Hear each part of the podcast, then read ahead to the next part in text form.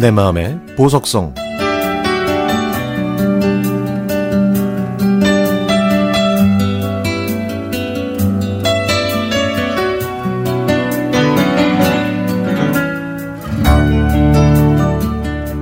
저는 어릴 때부터 아버지와 친하지 않았습니다.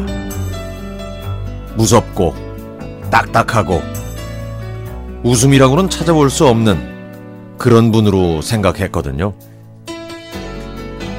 그래도 아버지와의 추억이 많은 건 아버지께서 엄마의 역할을 해주셨기 때문입니다. 제가 초등학교 1학년 때 막내 동생을 출산하신 엄마는 저를 보살펴 주시지 못하셨습니다.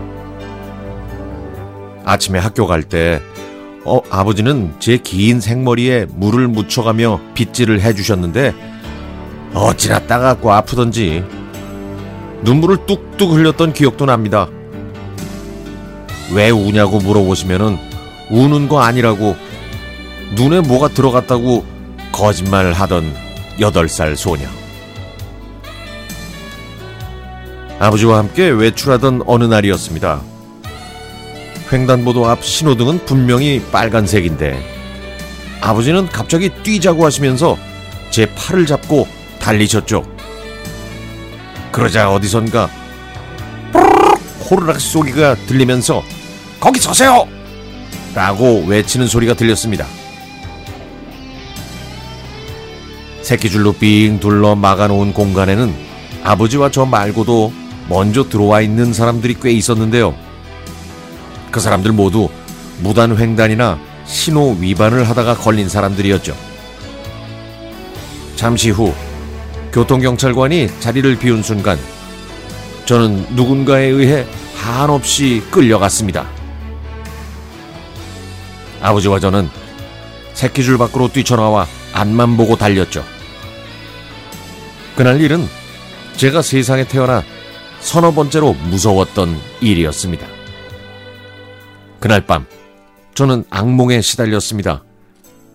경찰관이 저와 아버지를 잡으려고 쫓아오는데 아버지는 멀찌감치 도망쳐서 보이지 않고 저는 아무리 달려도 그대로 그 자제, 제자리에 있다가 붙잡히는 꿈이었죠.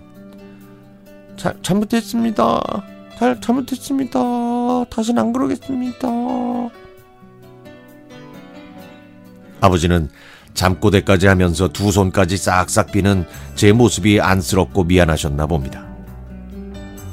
저를 흔들어 깨우시고는 미안하다. 아버지가 딸내미 앞에서 해서는 안 될 일을 했구나.